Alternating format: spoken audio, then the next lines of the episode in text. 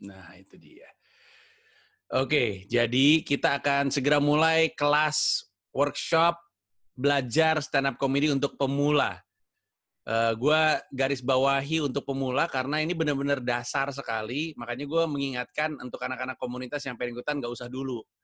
Karena gue beberapa kali bikin workshop uh, belajar stand up, gue lihat anak komunitas pada ikutan juga. Kata gue ngapain ikutan lu? Ini mah untuk untuk yang baru-baru gitu. Dan karena kuotanya juga terbatas, cuma 100.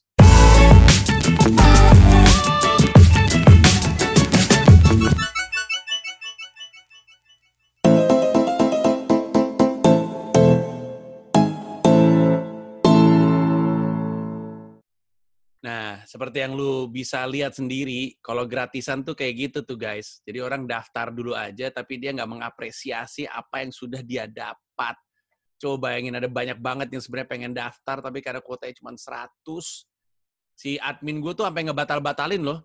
Udah nembus jebol sampai berapa gitu kalau gue nggak salah. Cuman akhirnya dibatal-batalin, ada sisa 100, bahkan ketika 100 itu udah dapet, yang nongol cuma 39 gratis sih. Kalau bayar pasti lebih menghargai itu. Makanya gue kasih tahu dari dari dulu pada nggak percaya sih lo. Karya-karya gue itu disuruh bayar biar pada menghargai. Sekarang lu pikirin tuh orang-orang yang dibatal-batalin, orang-orang yang pada nggak bisa ikutan. Mendingan mereka masuk daripada yang udah daftar tapi nggak nongol ya. Oke, baiklah kalau begitu. Um, cara gue ngajar. Gue akan bikin pemaparan panjang lebar. Biasanya kalau di workshop lain, di akhir baru lempar pertanyaan tapi kalau di gua, um, setiap kali gua udah lewat beberapa bagian, gua akan stop dan nanya ada yang mau uh, nanya ke kalian atau buka kesempatan ada yang mau nanya atau enggak. Kita coba jawab tiga pertanyaan, kemudian kita lanjutin lagi. Setelah lewat lagi beberapa slide, gua akan stop. Kita akan uh, cek lagi ada yang mau nanya atau enggak. Tiga pertanyaan, kemudian kita selesaikan. Terus saja sampai selesai, baru kita ngobrol-ngobrol dengan lebih enak. Nah nanti akan ada hmm, momen di mana semua orang akan gue minta untuk jawab. Kita akan praktek. Biar deg-degan lo semuanya. Lo. Mampus lo semua stand up di depan gue. Syukurin. Siapa tahu ada yang lucu bisa gue pakai jadi opener ya nggak? Iya. Siapa yang mau jadi opener Istora Senayan Jakarta? Angkat tangan. Coba gue lihat. Ada yang angkat tangan gak ya? Wah, ada loh. Sago Siahaan lucu aja belum udah menjadi opener. Anda terlalu percaya diri Sago Siahaan. Ini kan tempat Anda belajar stand up. Baru mau belajar stand up udah sosokan jadi opener Anda ini aneh-aneh aja. Wah, ini ada lagi nih saya nolak ah biar keremin. Gue lihat juga nih chatnya nih. Muhammad Anwar ya, gue cari lu Muhammad Anwar, gue cari lu. Oke. Okay. Um, uh, sebelum gue mulai juga, uh, gue mau ngasih tahu bahwa lu bebas uh, merekam dalam bentuk apa pun, boleh foto, screen capture atau apa pun, uh, karena gue nggak ngasih diktat, jadi lu uh, lakukan apa yang perlu lu lakukan supaya lu memastikan semua materinya uh, tercatat dengan baik atau tersimpan oleh lu. Sekarang gua mau mah ini nih uh, Jadu sama Toro, gue bisa jadi admin gak sih? Karena gue pengen pengen ini nih, pengen apa namanya? bikin slide. Apa sih namanya? Gue bikin slide. Mau share screen gue bisa nggak? Ya ya sebentar. Bisa bisa. Tapi nanti kalau Mas Panji jadi uh, host setiap uh. ada orang yang masih di admit satu-satu ya? Oh ya oke okay, kalau gitu. Ketahuan sama gurunya langsung siapa yang baru masuk gue marah-marahin semuanya tuh uh, Rama Trisakria Bude putih deket jendela lagi lo buset terang bener bajunya kuning lagi lo uh, oh ini udah nih si waiting room. Uh, masuk, masuk. Oke, okay, gue mau share screen sebentar ya guys. Uh, ini gimana nih? Mm, mm, mm, mm, mm. Exit full screen. Bakhtiar masuk. Ngomong-ngomong, gue kalau jadi dosen galak loh guys. Yang baru-baru masuk nih, sekarang sih masih gue diemin. Ntar lagi gue tampol. Iya yeah, gitu. Galak gue. Ngeri loh. Ngeri loh kalau misalnya gue jadi guru loh. Gila loh. Saat. Eh, salah. Ntar ya. Ntar ya. Sabar. Mana nih? Oh, ini dia. Oke, kita mulai share screen. Mm -mm -mm -mm.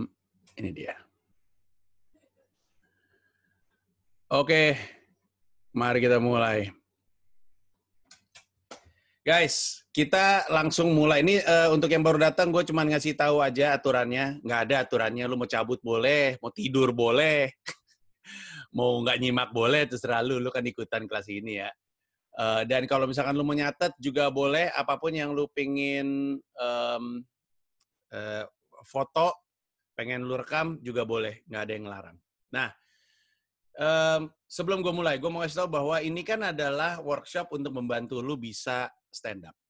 Yang jadi target di workshop kali ini adalah di akhir workshop lu punya kemampuan untuk menulis sebuah beat.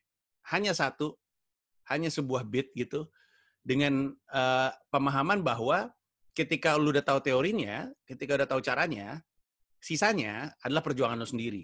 Gua nggak akan bantuin lu nulis satu set berdurasi 15 menit, 30 menit, apalagi sejam. Lu tahu caranya, lu ngerti teorinya, lu jalanin sendiri. Dan ketika lu jalanin sendiri, hmm, ini gimana ya? Ada orang-orang masuk tapi nggak bisa gue kagak bisa gue masukin nih karena gue lagi share screen. Toro, lu bisa bisa ini juga nggak Tor? Bisa masukin orang nggak? Uh, mana nih? show show names fan panel Toronya nggak nyaut lagi Toro atau Jadu ada yang bisa jawab nggak aduh mana ini gue nggak kelihatan lagi kursor gue uh, oh guru blow on guru blow on ini gimana nih ya kagak bisa lagi ada yang jadi co-host aja iya harusnya tuh si ini di unmute. Siapa yang di unmute? Ntar gue stop sharing gimana stop sharing? Escape. Nggak bisa juga. Ntar ya guys. uh, eh, eh, mana nih? Uh, kenapa beda sama yang waktu itu ya gue? Ah, gue stop share dulu deh. Nah, nah, Nah. Nah, baru bisa mesti gue reclaim. Oke, bentar gue admit. Terus Mas Panji mau share screen ya? Iya. Nah, coba lagi. Bisa nggak? Hmm, kalau gue share screen, ada orang masuk, lo bisa ini, bisa admit? Uh, harusnya sekarang sih bisa. Kita coba deh. Udah bisa share screen belum? Belum coba. ada lagi sih. Gue bisa sih share screen sekarang. Oke. Okay. Ya jadi gue ngajar ngajar aja yang yang masukin lu karena gue kalau lagi buka slide jadi nggak bisa ini nggak bisa kursor gue hilang. Kenapa okay. ya? Nggak tahu juga gue. Oke, okay. okay, kita mulai lagi. Hmm. Nah, sampai mana tadi gue? Gue udah ngomong apa sih tadi? Ya itu. Ini adalah untuk membantu lu nulis beat.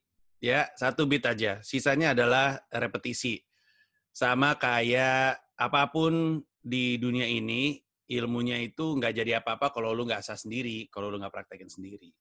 Dan gue juga dalam bikin workshop, kalau gue nih bikin workshop, gue nggak ngasih apa tuh sertifikat.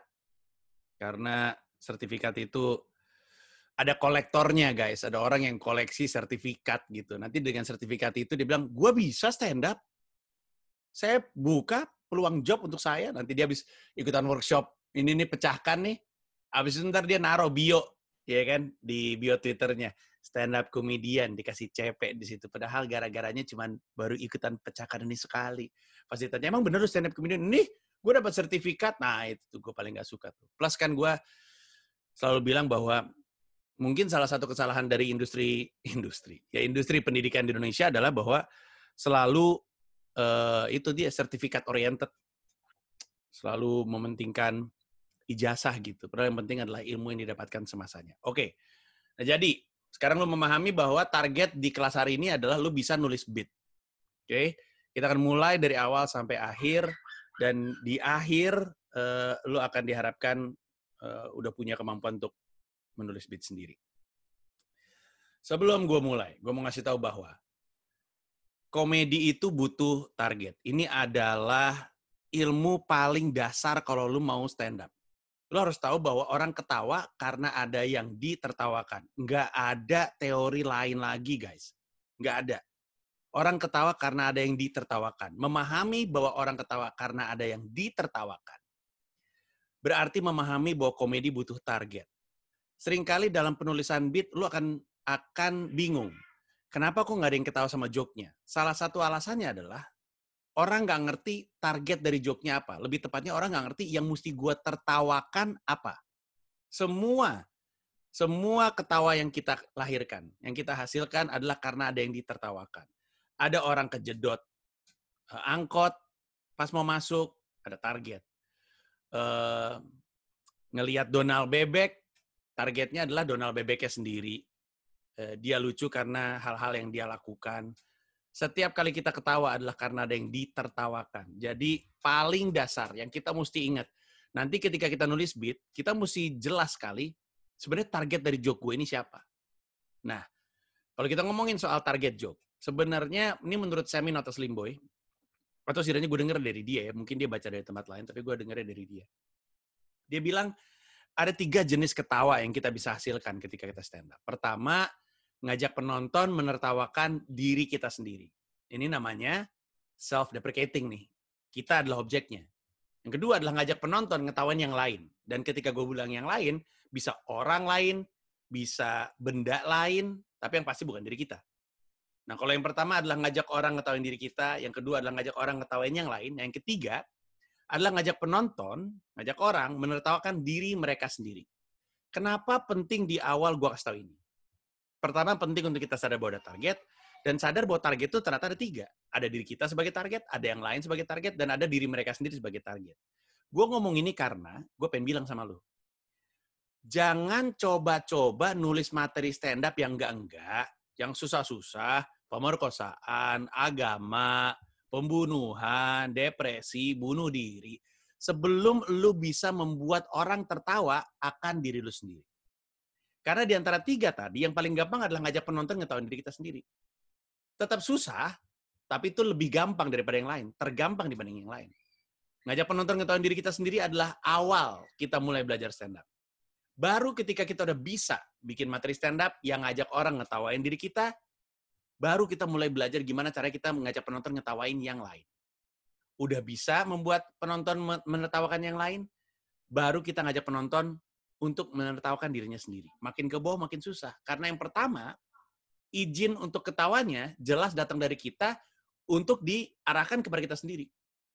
Susahnya di yang kedua adalah ketika kita ngajak orang lain untuk ngetawain yang lain, mungkin jadi lebih beresiko karena eh, terutama zaman sekarang faktor ketersinggungannya jadi lebih tinggi karena kita ngetawain yang lain. Kenyataannya bahkan ketika kita lagi jadi diri eh, jadikan diri sendiri sebagai objek, um, orang tetap bisa tersinggung. Aneh sekali memang. Uh, salah satu contohnya yang gue tahu Regen. Regen, Regen punya beat soal dia yang gendut naik motor. Terus orang tersinggung karena disebut fat shaming. Sulit bener. Tapi poin gue adalah, kalau mau belajar stand up, apalagi belajarnya sama gue, gue nggak akan pernah nyuruh lu bikin materi stand up yang aneh-aneh kalau gue belum lihat lu berhasil bikin orang ketawa dari diri lu sendiri. Dan ketika diri lu sendiri jadi objek, bisa banyak. Kita bisa mulai dari permukaan. Kita bisa mulai dari nama bahkan. Um, orang banyak lupa, tapi Pragiwaksono stand up comedy special itu bukan cuma special yang paling gue nikmatin, um, tapi juga special yang harusnya paling jadi inspirasi untuk anak-anak baru. Karena di tempat kayak JCC, di depan 5.000 orang, gue ngomongin hal yang semua orang bisa ngomongin. Gue ngomongin nama gue, gue ngomongin soal pengalaman um, dari gue lahir, ngomongin orang tua gue, ngomongin um, pengalaman gue patah hati, ngomongin gue terus. Sesuatu yang juga sebenarnya basic, semua orang bisa lakukan. Artinya apa? Artinya untuk bisa sampai di level seperti JCC, nggak perlu rumit-rumit materinya. Nggak perlu yang, wah terlalu gila-gila banget. Orang Panji aja di JCC masih ngomongin nama. Itu tuh harusnya jadi pemancing gitu. Bahwa lu nggak harus bikin materi yang secara susah-susah, yang jauh-jauh, terutama dia ada di mana, kemudian dia ngomongin sesuatu yang nggak dekat sama dia hanya karena menurut dia edgy, nggak perlu itu. Gua aja masih ngomongin soal nama gitu. Nah jadi ketika ngajak penonton ngetawain dirinya sendiri, objek itu bisa dia yang hitam kulitnya, atau dia yang pendek orangnya, atau dia yang suaranya kecil, atau dia yang pemalu, atau dia yang pemarah, atau dia yang tingginya di atas rata-rata, atau dia yang kribo, atau dia yang giginya berantakan, atau dia yang namanya aneh. Semuanya tentang dirinya sendiri. Dan bahkan kalau kita pikir-pikir, kita kita anggap aja memori terdini kita tuh setelah lima tahun. Umur gue 40 nih. Berarti kalau gue mulai punya ingatan di atas lima tahun, gue punya 35 tahun pengalaman hidup. Ya masa nggak ada yang lucu? Ya dong.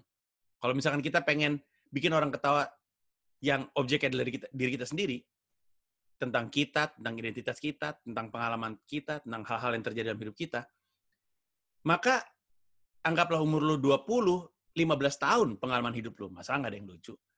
Anggaplah umur 30, 25 tahun lu punya pengalaman hidup. Masa nggak ada yang lucu, ya kan? Nah, jadi kita akan hari ini hanya belajar soal menulis materi stand up yang membuat penonton menertawakan diri kita karena itu adalah basic dan yang paling penting ini paling kepake di lintas profesi.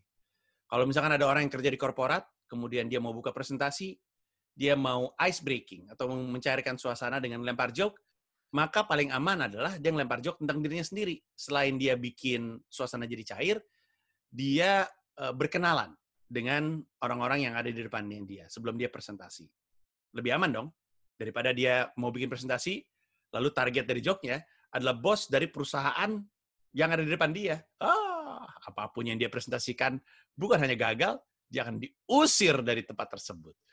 Jadi uh, bisa nulis beat tentang dirinya sendiri adalah uh, kemampuan uh, menulis beat yang paling dasar dan paling istilahnya apa ya versatile gitu. Jadi paling kepake di berbagai macam situasi. Oke, sampai sini kita paham bahwa kalau kita mau nulis beat, kalau kita pengen jadi stand up comedian, maka ketika kita mulai menulis beat kita, kita tahu bahwa orang ketawa karena ada yang ditertawakan, berarti ada target.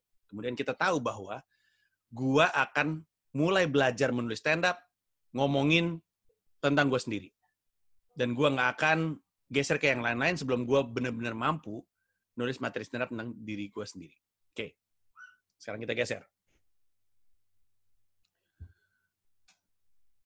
Eh. Oh ini dia. Nah, tadi kan gue bilang bahwa kita akan mulai uh, uh, bikin materi stand tentang diri kita sendiri. Berarti kita akan banyak ngegali hidup kita. Kemudian kan pertanyaannya, uh, gimana caranya gue memilih satu atau dua atau tiga di antara begitu banyak pengalaman yang menurut gue bisa dijadikan materi stand up. Nah, ini teori dasarnya komedi. Dan ini basic sekali. Teorinya adalah tragedi plus waktu sama dengan komedi. Gue jelasin satu persatu.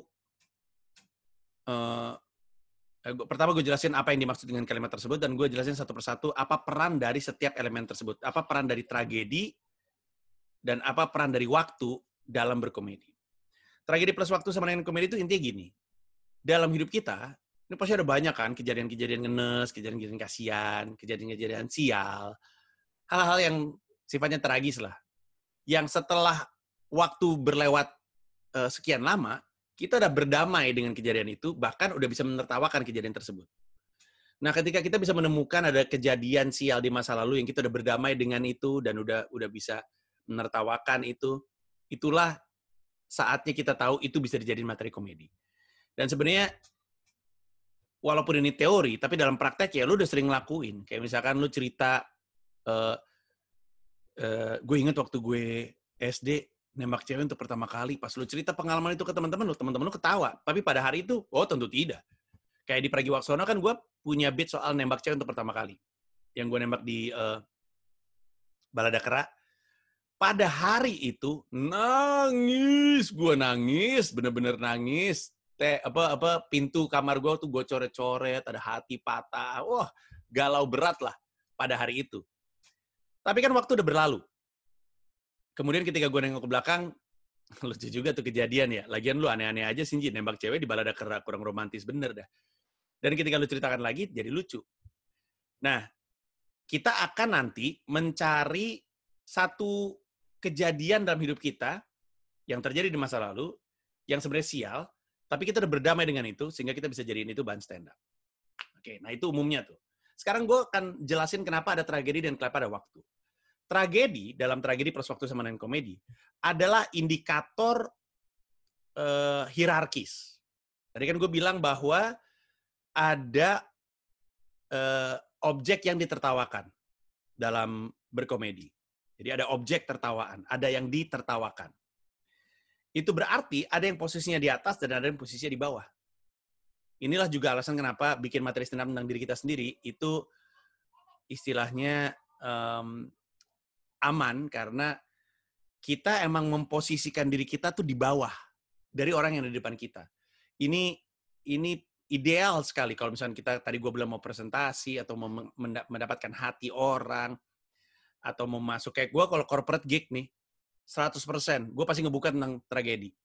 Pasti gue gue selalu masuk dari bawah walaupun gue stand up comedian yang mungkin udah berkarir tapi gue nggak masuk dengan hai saya stand up comedian tentu lucu. Kalau anda tidak tertawa anda goblok. Gue nggak mungkin. Udah pasti nggak akan ada yang ketawa sama gue gue masuk selalu dengan bilang bahwa uh, eh, gue nggak tahu kenapa gue ada di sini. Kalian orang-orang hebat semuanya. Saya orang goblok saya ini pelawak. Terus biasanya gue selalu buka dengan beat-beat yang uh, beat itu ini beat dari special gue yang mana gue lupa tapi beat ngena stand up. Pengalaman-pengalaman gue anyep ketika stand up jadi gue masuk dengan membuat gue sebagai objek tertawaan.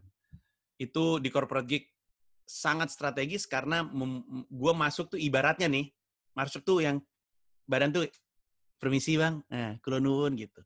Gue nggak masuk dalam posisi uh, dagu di atas gue emang pelan pelan gitu. Nah uh, tadi gue bilang bahwa ketika ada yang ditertawakan dan da dalam hal ini yang ditertawakan adalah kita self deprecating berarti berarti kita kan jadi objek tertawaannya untuk jadi objek tertawaan kita harus naruh posisi kita ada di bawah dan mereka ada di atas. Tragedi dalam tragedi plus waktu sama dengan komedi adalah indikator dari hierarkis tersebut. Kalau kita bisa menemukan tragedi dari pengalaman hidup kita dan itu kita bawakan itulah yang membuat kita hierarkinya di bawah. Kita cerita soal kita pernah ketabrak jatuh dari motor gara-gara pas lagi naik motor ng ngelihat cewek seksi misalnya. Atau kita ditolak cewek, atau kita dipecat untuk pertama kali digaplok guru. Itu kan semua kan kejadian-kejadian di di mana kita memposisikan diri kita sial. Dia ketawa karena dia bukan yang digaplok. Itu kan kenapa kita ketawa sama Donald Bebek misalnya. Kita ketawa karena ini di antara semua kartun atau karakter Disney, dia tuh paling manusiawi menurut gue. Dia sial, dia uh, cintanya berantakan, abis itu cewek yang dia taksir-naksir orang yang selalu beruntung, dia pemarah, dia punya tiga keponakan kayak anjing semuanya.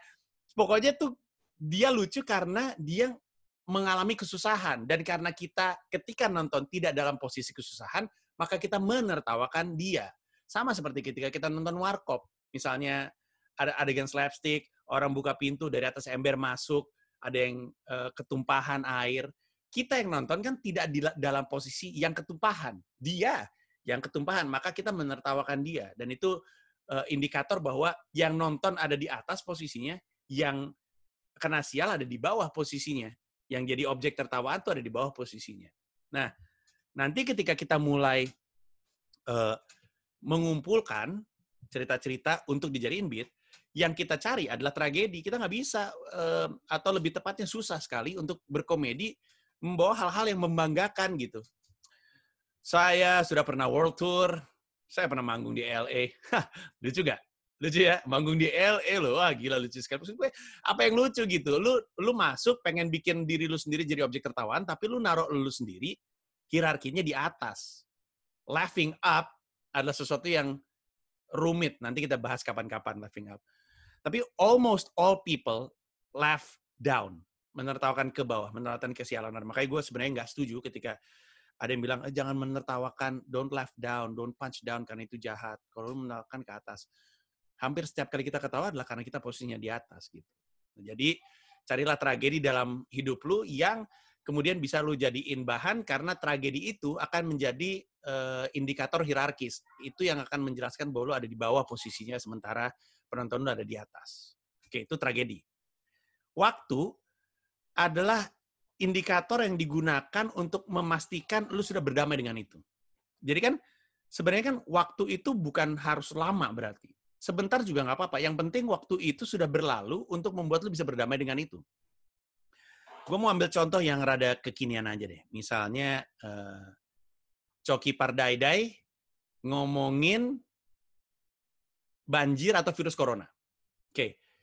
virus corona atau banjir kan dialamin semua orang. Tapi tampaknya untuk Coki Pardaidai, waktu sudah berlalu cukup untuk membuat dia bisa berdamai dengan keadaannya. Karena kan dia juga pasti kena banjir. Dia mungkin pernah kena banjir. Dia ngerti perasaannya kena banjir.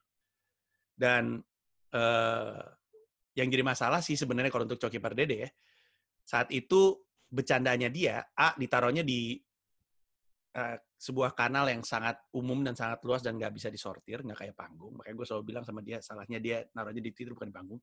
Dan B, targetnya itu bukan dirinya sendiri. Seandainya dia bikin joke tentang banjir yang semua orang rasakan dan targetnya dia sendiri, mungkin akan lebih mending. Masalahnya dia menertawakan orang yang kebanjiran. Walaupun orang yang kebanjiran itu yang ditertawakan bukan semua orang, hanya kalangan yang merasa so suci, gitu kan kurang lebihnya. Nah, tapi intinya adalah Coki ngerasa dia udah ngelewatin waktu cukup untuk bisa berdamai dengan kejadian itu, untuk dia bisa bercandain. Masalahnya nggak semua orang udah berdamai dengan rentang waktu yang seperti itu. Kita ngomongin yang lain lagi deh. Misalkan kita ngomongin soal kerusuhan 98. Itu beat yang gue bawakan di Septic Tank dan gue bawakan juga di Hidup Indonesia Maya. Gue kan ngalamin Hidup Indonesia Maya. Eh, Hidup Indonesia Maya. Gue kan ngalamin juga kerusuhan 98. Uh, bahkan di Mesake Bangsaku, gue cerita bahwa keluarga gue jadi korban. Makanya yang kebanyakan yang marah-marah tuh orang yang baru terpapar sama stand up gue, dia nggak ngikutin gue dari lama. Karena yang ngikutin gue dari lama tahu bahwa gue pernah cerita di Mesake Bangsaku soal kerusuhan 98, dan gue cerita bahwa keluarga gue jadi korban karena keluarga gue kayak Cina.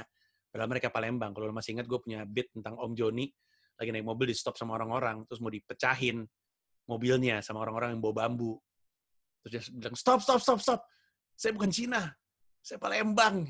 Terus orang-orang yang bawa bambu, apaan sih? terus dihancurin mobilnya. Nah, jadi artinya gue tahu, gue ngalamin kerusuhan 98, keluarga gue juga jadi korban kerusuhan 98. Banyak teman-teman gue berharap gue ngomongin kerusuhan 98 karena banyak yang belum uh, selesai dari kejadian tersebut dan banyak yang berharap bisa mengobati luka mereka dengan ditertawakan. Tapi ketika gue upload di YouTube, seperti yang lu bisa sadari sendiri, ternyata nggak semua orang udah punya cukup waktu untuk bisa berdamai dengan kejadian tersebut. 9-11 misalnya.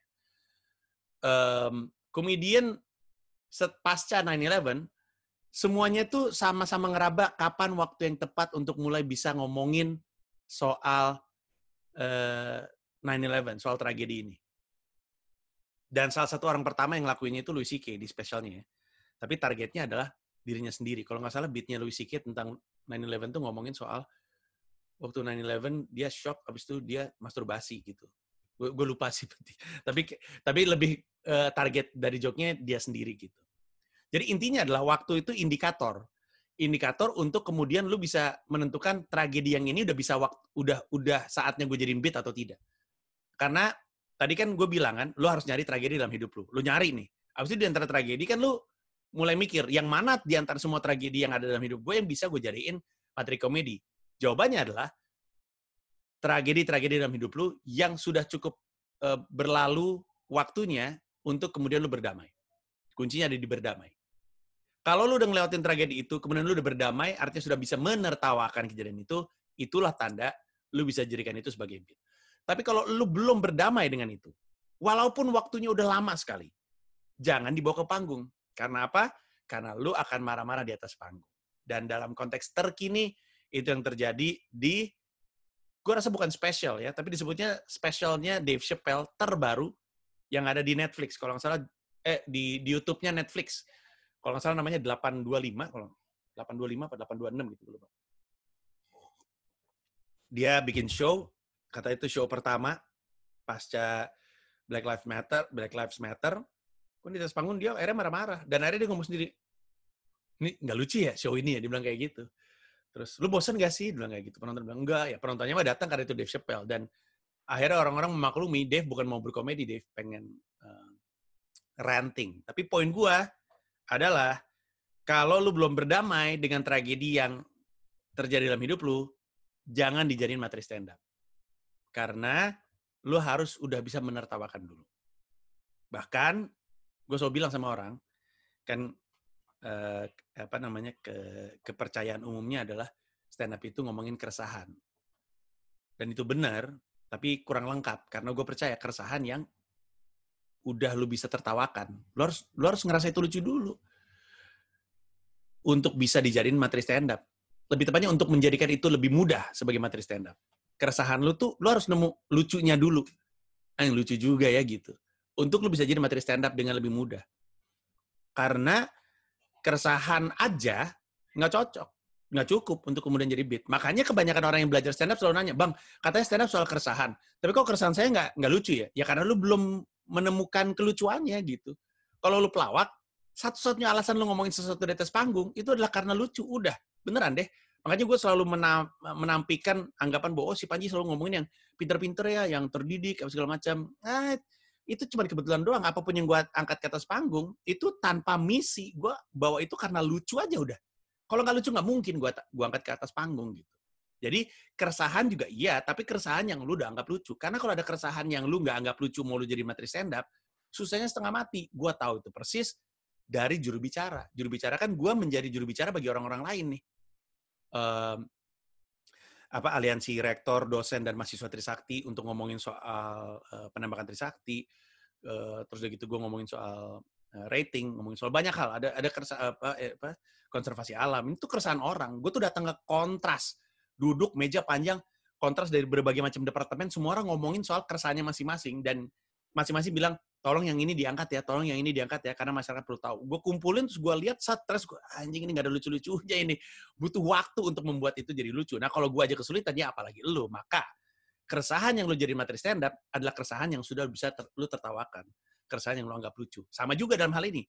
Kalau lu bikin bikin materi stand up tentang diri lu sendiri, maka tragedi yang lu cari uh, dan sudah lu temukan ketika lu jadiin beat adalah tragedi yang sudah bisa lu tertawakan. Yang lu udah bisa berdamai dengan itu. Oke, sampai sini. Ada yang mau nanya sebelum gue lanjut? Silakan dibuka mikrofonnya. Eh, masing-masing bisa buka mikrofon sendiri nggak sih? Siapa yang mau nanya? Yang mau nanya coba gimana caranya? Angkat tangan ya. Mana? Lihat lagi. Siapa yang lagi nanya nih? Oh. Ini Siapa tuh? Mic-nya kebuka siapa itu? Atau gini, kalau misalkan lu mau nanya, angkat tangan kan bisa tuh, ada logo angkat tangan. Nanti biar admin gue yang ngebukain mikrofonnya buat lu. Jadu sama Toro, ada yang ada yang angkat tangan nggak? Kalau nggak, gue lanjut nih. lanjut bang. Lanjut ya. Ya. Ini Dazuf malah tepuk tangan. Lu mau angkat tangan apa tepuk tangan lu? Hah? Tepuk tangan? Oh, angkat tangan. Nah, dah tuh, tolong dibukain dong Dazuf. Ya, Dazuf Fakriansyah. Silakan. Oke, halo bang. Ya, silakan Dazuf. Happy birthday by the way. Iya. Eh, jadi dari tadi kan kita ngomongin soal uh, tragedi ya, tragedi yang ya kita maksud ini kan pengalaman dari diri kita. Nah, Hmm. buat up komedian kayak kita ini yang baru ya, Hmm. bisa dibilang, uh, apakah direkomendasikan untuk mentertawakan sesuatu yang tidak terjadi di diri kita gitu loh? Maksudnya kayak Kayak kita mengandai-andai suatu kejadian gitu misal, dan Hmm. kejadian itu nggak nggak real kita alamin gitu. Itu doang pertanyaannya? Iya. Oke, kalau gitu. Kita mute lagi. Eh, thank you, Dazuf, untuk pertanyaannya. Dan yang lain yang mau nanya, angkat tangan aja ya. Nanti setelah jawab, eh setelah gue jawab punya Dazuf, nanti eh, adminnya akan buka mikrofon lo. Oke, Dazuf. Tadi kan gue udah bilang di depan. Sebelum ngomongin yang lain, bisa dulu lucu ngomongin diri sendiri. Jadi jangan ngomongin kejadian-kejadian yang lain. Termasuk kalau misalkan lu berandai-andai itu adalah kejadian dalam hidup lu, padahal enggak. Em, karena dibutuhkan kejujuran bener. Banyak orang yang selalu bilang stand up itu sering gak lucu, eh sering gak jujur, bohong dan segala macam. Tapi tapi enggak. Stand up comedian itu ketik kalau mau lucu justru harus jujur. Makanya waktu itu di YouTube gue ada yang bilang gini, saya nggak setuju sama apa yang dikatakan sama Panji. Panji tidak benar kata gue ini siapa ya lagi sosokan lebih ngerti daripada gue. Terus bilang boleh stand up comedian bohong kata dia. Tapi nanti gue akan bikin video bahwa stand up comedian itu sebaiknya tidak bohong karena kalau bohong penonton ngelawan. Justru kita harus jujur. Setidaknya jujur bahwa itu adalah keresahan kita. Kalau sisanya adalah palingan eh, bermain majas, hiperbola, eh, ironi, personifikasi, kayak gitu-gitu. Di mana misalnya ambil contoh ketika gue ngomongin beat soal kucing dari Bineka Tunggal Tawa, yang kalau diusir dia berhenti terus nengok lagi. Kan uh, tentu kucing nggak beneran kayak gitu nengoknya. Itu kan personifikasi gua gitu. Tapi kan orang tahu, orang ngerti bahwa kadang-kadang kucing kalau diusir tuh suka berhenti terus nengok dulu sebentar sebelum dia pergi lagi. Nggak mungkin kan kucing beneran, siapa yang diusir? Bener gue bukan, mana mungkin gitu. Tapi kan itu bukan bohong. Itu kan personifikasi gitu. Dari kucing. ya. Tapi jadi intinya gini, seperti yang tadi gue bilang di awal, jangan dulu ngomongin yang susah-susah, lu mulai dari ngomongin diri sendiri, dan yang jujur aja dari diri sendiri. Kalau belum bisa bikin yang lucu-lucu dan jujur-jujur, eh belum bisa bikin yang lucu-lucu dari kejujuran diri sendiri, nggak usah ngomongin yang lain. Dan gue sadar persis banyak yang kecewa sama omongan ini. Tapi gue kasih tahu sama lu, kalau lu nggak ngikutin omongan gue, lu tuh ngeyel. Ngeyel. Gue selalu bilang sama yang belajar sama gue, ini kalau misalkan ini sekolah, lu nggak gue izinin untuk bikin materi stand up yang lucu tentang orang lain atau tentang yang lain sebelum lu punya materi stand up berdurasi satu jam tentang diri sendiri. Karena ya, nah ini penting nih. Bukan cuman itu penting untuk mulai belajar stand up, tapi itu penting untuk punya humility. Untuk jadi komedian tuh lo harus bisa menertawakan diri sendiri. Lo harus punya humility gitu. Uh, karena ada juga orang yang naik atas panggung tapi nggak mau dirinya ditertawakan. Makanya dua kata terlucu yang saya tahu adalah komika tersinggung. komika tersinggung tuh menurut gue lucu. Komika kok tersinggung gimana sih? Kerjaan kita aja kadang-kadang bikin orang tersinggung, lo bisa-bisaan tersinggung gitu. Tapi ya ada komedian yang nggak nyaman ketika diri sendiri jadi objek gitu oleh orang lain. Have some humility. Gimana cara belajar punya humility? Adalah dengan um, belajar menertawakan diri sendiri. Gitu ya. Moga-moga Dasu jawab. Ada lagi mau nanya? Kalau ada yang mau nanya, silakan uh, Torot, tolong dibukain. Kalau nggak gue lanjut. Gue soalnya nggak bisa ngeliat semua orang nih. Gue lagi uh, screen sharing. Nggak ada nih. Gue lanjut ya.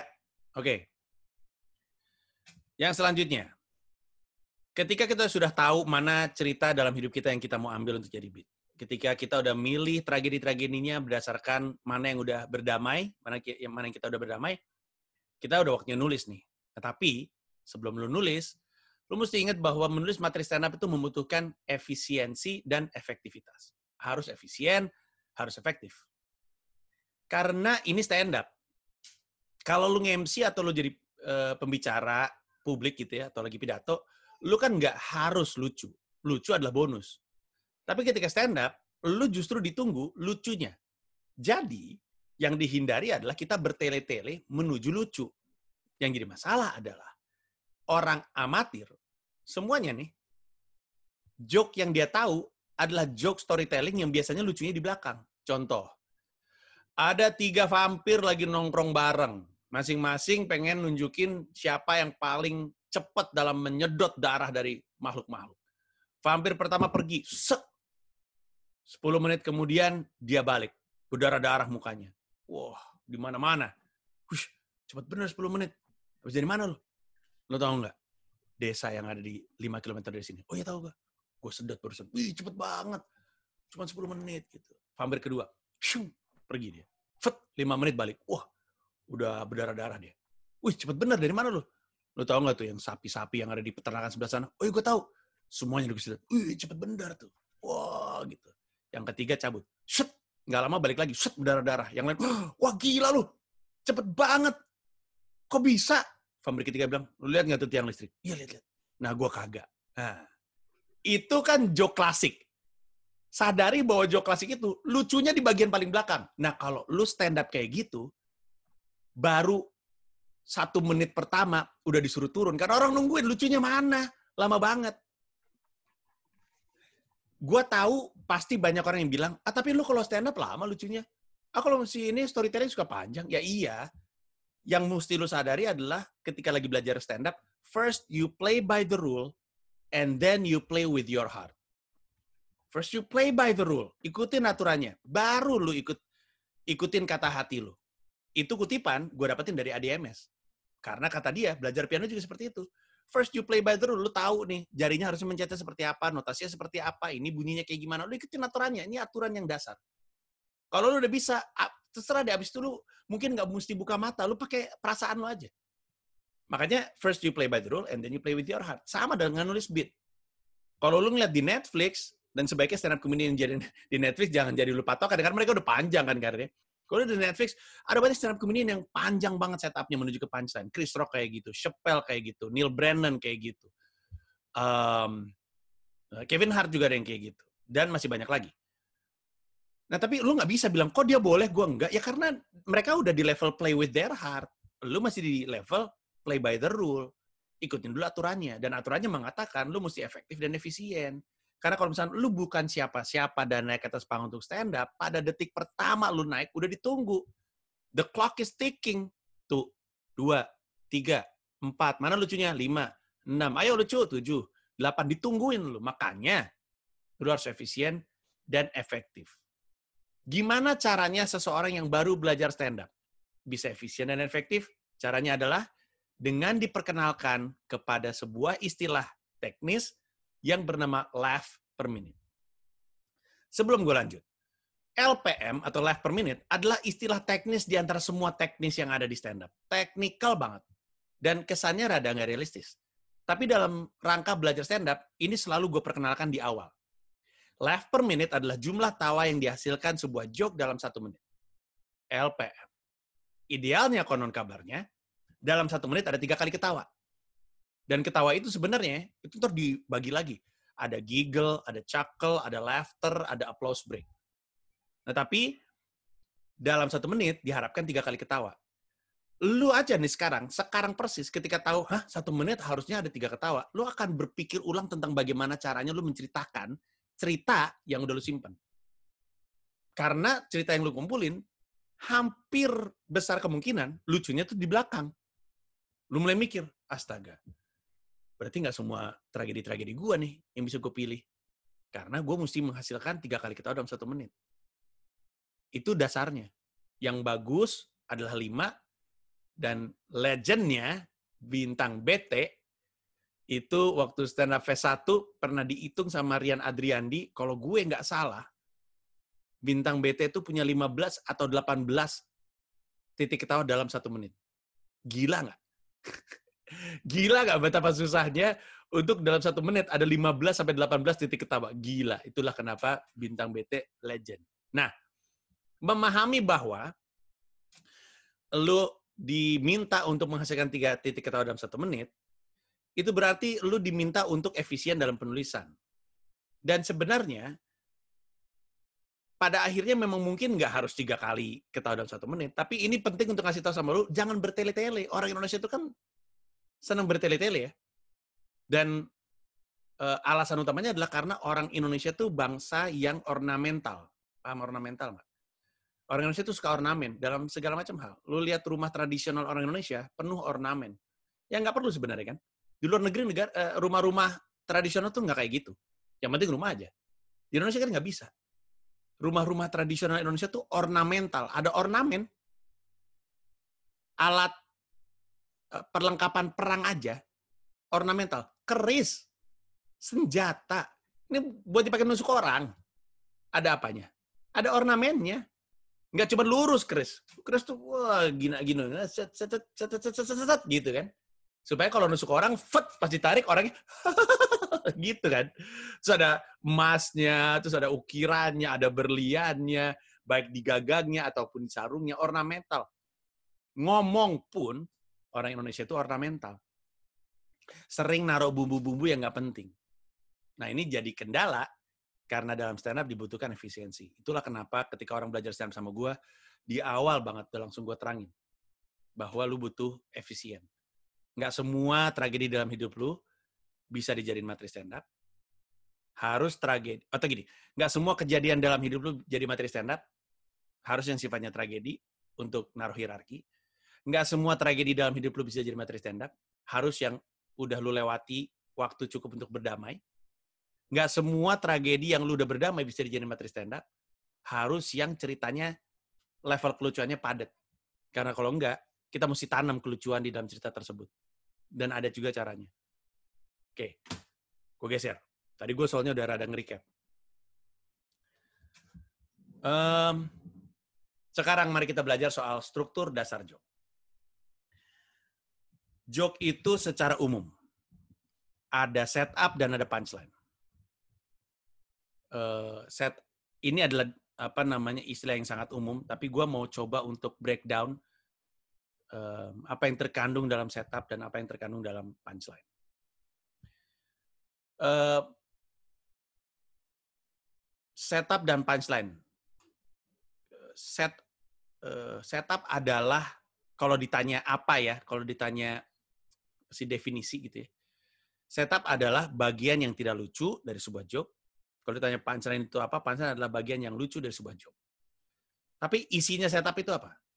Isinya setup itu premis biasanya. Dan isinya punchline rata-rata majas, walaupun nggak selalu. Lalu setup mengandung unsur apa? Setup mengandung unsur pengarahan dan punchline mengandung unsur pematahan. Sekali lagi, ini tidak pasti, tidak mutlak, tapi secara umum seperti itu. Gue coba jelasin pelan-pelan. Kalau kita tahu bahwa struktur dasar joke adalah setup dan punchline, maka yang mesti dipahami adalah setiap joke itu punya bagian yang nggak lucunya dan punya bagian yang lucunya.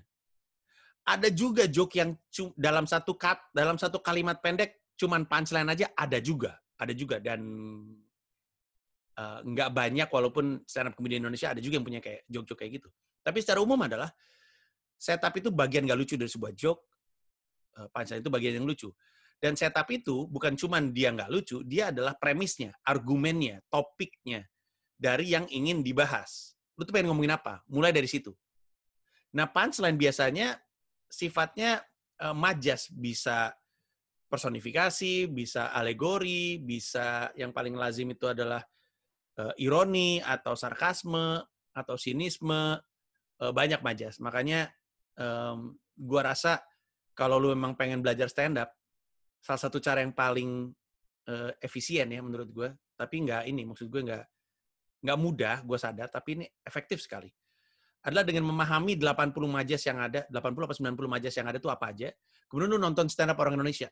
Nonton gue, nonton gue sih usulnya nih nonton Radit, nonton Remin, nonton Frimawan, nonton Uus, nonton Jegel, nonton Ari, nonton Abdur yang penulisannya rapih dan mudah untuk kita um, kita tulis ulang. Untuk lu sadari dia pakai majas apa tuh barusan di ujungnya. Uh, karena biasanya biasanya kita akan banyak bermain dengan majas. Nah tapi setup itu juga mengandung unsur pengarahan, lalu punchline mengandung mengandung unsur pematahan. Karena um, set stand up itu membuat orang berasumsi ke satu arah, kemudian dipatahin ke yang lain, dan itu yang menjadikannya lucu. Gitu. Jadi misalnya gini, um, kita ambil contoh, uh, eh, gue ambil yang paling gampang adalah Frimawan, yang paling gue paling gue ingat soalnya. Frimawan punya joke kayak gini. Kalau gue nggak salah ya, gue paraphrasing, tapi kurang lebihnya kayak gini. Intinya intinya sih masih sama. Di kamar gue banyak banget nyamuk ada nyamuk, uh, bukan, di kamar gue ada satu nyamuk, mondar mandir terus, berisik banget nih. Nyamuknya itu itu dong, nyamuknya lewat, gue tepok. Nah itu adalah premisnya dan itu adalah pengarahan dia. Premisnya adalah dia lagi ngomongin nyamuk yang ada di kamar dia dan dia resah soal nyamuk ini, ya kan? Dia ngarahin orang untuk berpikir bahwa ketika dia bilang dia nepok nyamuk, nepok itu begini. Tapi di punchline-nya dia bilang, gue tepok aja tuh nyamuk. Eh nengok, sehingga ketika dia punchline adalah eh nengok, kita langsung patah karena kita pikir nepok kayak gini, ternyata nepok yang ada di benaknya Fremont tuh ditepok punaknya. kayak orang mau sholat tau kalau ditepok gitu kan, terus nengok. Nah, itu kan mengandung unsur pengarahan dan mengandung unsur pematahan. Gue ambil contoh gini deh, joknya gue sendiri deh. Saya tidak poligami, tapi bukan karena nggak pengen punya banyak istri. Itu pengarahan tuh. Gue nggak poligami tapi bukan karena nggak punya banyak istri. Itu premis gue premis gue adalah bahwa gue pengen ngomongin soal poligami. Terus gue ngarahin ke satu titik nih. Si Panji mau ngomong bahwa dia nggak poligami tapi bukan karena nggak punya banyak istri. Apa alasannya? Terus gue patahin nggak pengen punya banyak mertua. Karena biasanya mertua tuh nyebelin. Makin banyak istri makin banyak mertua kan. Makin banyak orang yang nyebelin di sekitar lu. Nah jadi kita mesti paham bahwa secara umum apa pun joknya nanti lu sadar bahwa joke itu adalah bag, ada bagian nggak lucunya dan ada bagian lucunya dan bagian nggak lucunya ini adalah uh, sebenarnya premis atau topik atau uh, dasar dari apa yang ingin lu patahin nanti Jadi dia akan mengarahkan penonton ke sebuah asumsi, kemudian misdirection, dibelokin ke yang lain. Nah, um, sampai sini, lu memahami bahwa struktur joke itu adalah setup dan punchline, setup nggak lucu, punchline yang lucu, setup itu adalah premis, punchline biasanya majas, uh, unsurnya setup mengandung pengarahan, dan punchline mengandung pematahan. Nah, yang paling rumit dari menulis joke adalah di sini. Karena di antara setup dan punchline itu ada jarak. Jarak itu oleh Jerry Seinfeld disebut jurang. Jadi Jerry Seinfeld pernah bilang, setup dan punchline itu kayak dua ujung tebing. Yang di antaranya ada jurang. Kalau tebingnya terlalu dekat, nggak ada seru-serunya ngelompatin tebing itu. Sedalam apa pun itu, setinggi apa pun tebing itu, kalau misalkan jaraknya cuma 30 cm, lu ngelompatin celah 30 cm, nggak akan ada yang tepuk tangan. Bukan sesuatu yang seru, bukan sebuah tontonan. Tapi kalau jaraknya kejauhan, 10 meter gitu, terus lu lompat, mati. Yang dicari adalah setup dan punchline yang jaraknya pas banget, sehingga ketika lu lompat, orang tepuk tangan. Nah, naruh jarak itu butuh waktu, butuh latihan, butuh pengalaman. Ya, gue ulang dikit nih, gue ulang dikit. Jadi kita tahu bahwa struktur dasar joke adalah setup dan punchline. Kemudian kita tahu bahwa setup itu adalah bagian gak lucu dari sebuah joke, dan punchline adalah bagian lucunya dari sebuah joke. Setup itu isinya premis, uh, secara umum punchline isinya majas, setup mengandung pengarahan, dan punchline mengandung pematahan. Sekarang, dengan memahami bahwa bagian paling sulit adalah menaruh punchline-nya dari setupnya, kita akan sedikit latihan.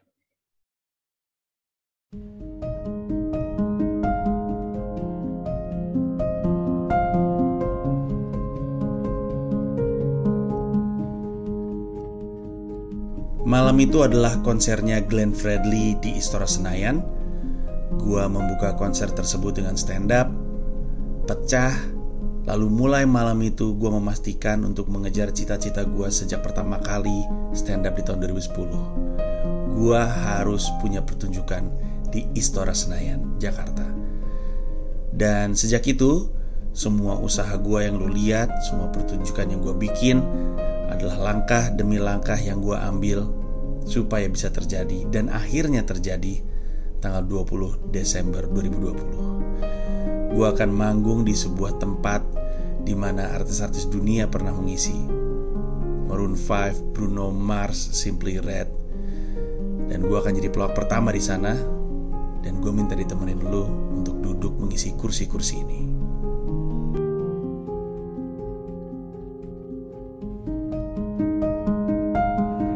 Lu akan duduk di sekitar istora ini. Semua sisi yang lu bisa lihat akan diisi oleh penonton.